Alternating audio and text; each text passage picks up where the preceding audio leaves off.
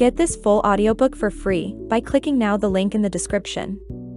It's brought to you by the Book Guide. Two weeks we'd been in Kofton, and I was still getting lost. The town lay inland, west of the Novyi Zem coast, miles from the harbor where we'd landed. Soon we would go farther, deep into the wilds of the Zemeni frontier. Maybe then we'd begin to feel safe. I checked the little map I'd drawn for myself and retraced my steps. Mal and I met every day after work to walk back to the boarding house together, but today I'd gotten completely turned around when I detoured to buy our dinner. The calf and collard pies were stuffed into my satchel and giving off a very peculiar smell. The shopkeeper had claimed they were a Zemeni delicacy, but I had my doubts. It didn't much matter. Everything tasted like ashes to me lately. Mal and I had come to Kofton to find work that would finance our trip west. It was the center of the Jurda trade, surrounded by fields of the little orange flowers that people chewed by the bushel. The stimulant was considered a luxury in Ravka. But some of the sailors aboard the Verhader had used it to stay awake on long watches. Zemeni men liked to tuck the dried blooms between lip and gum and even the women carried them in embroidered pouches that dangled from their wrists. Each store window I passed advertised different brands Brightleaf, Shade, Dhaka, The Burley. I saw a beautifully dressed girl in petticoats lean over and spit a stream of rust colored juice right into one of the brass spittoons that sat outside every shop door. I stifled a gag. That was one Zemeni custom I didn't think I could get used to. With a sigh of relief, I turned onto the city's main thoroughfare. At least now I knew where I was. Kofton still didn't feel quite real to me.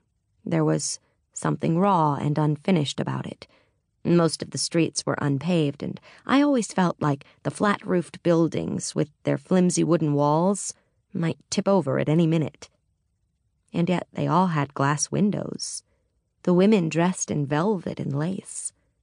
The shop displays overflowed with sweets and baubles and all manner of finery, instead of rifles, knives, and tin cookpots. Here, even the beggars wore shoes. This was what a country looked like when it wasn't under siege.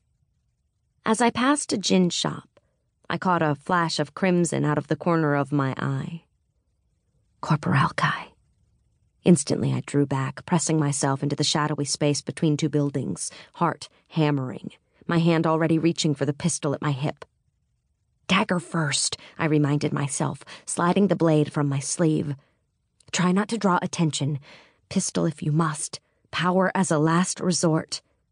Not for the first time, I missed the Fabrikator made gloves that I had to leave behind in Ravka. They'd been lined with mirrors that gave me an easy way to blind opponents in a hand to hand fight, and a nice alternative to slicing someone in half with the cut. But if I'd been spotted by a Corporalnik heartrender, I might not have a choice in the matter. They were the Darkling's favored soldiers and could stop my heart or crush my lungs without ever landing a blow. I waited, my grip slippery on the dagger's handle, then finally dared to peek around the wall. I saw a cart piled high with barrels. The driver had stopped to talk to a woman whose daughter danced impatiently beside her, fluttering and twirling in her dark red skirt. Just a little girl, not a Corporalnik in sight. I sank back against the building and took a deep breath, trying to calm down. It won't always be this way, I told myself. The longer you're free, the easier it will get. One day I would wake from a sleep free of nightmares, walk down a street unafraid. Until then, I kept my flimsy dagger close and wished for the sure heft of Grisha's steel in my palm. I pushed my way back into the bustling street and clutched at the scarf around my neck, drawing it tighter. It had become a nervous habit. Beneath it, lay Morozova's collar, the most powerful amplifier ever known, as well as the only way of identifying me. Without it, I was just another dirty, underfed Ravkan refugee.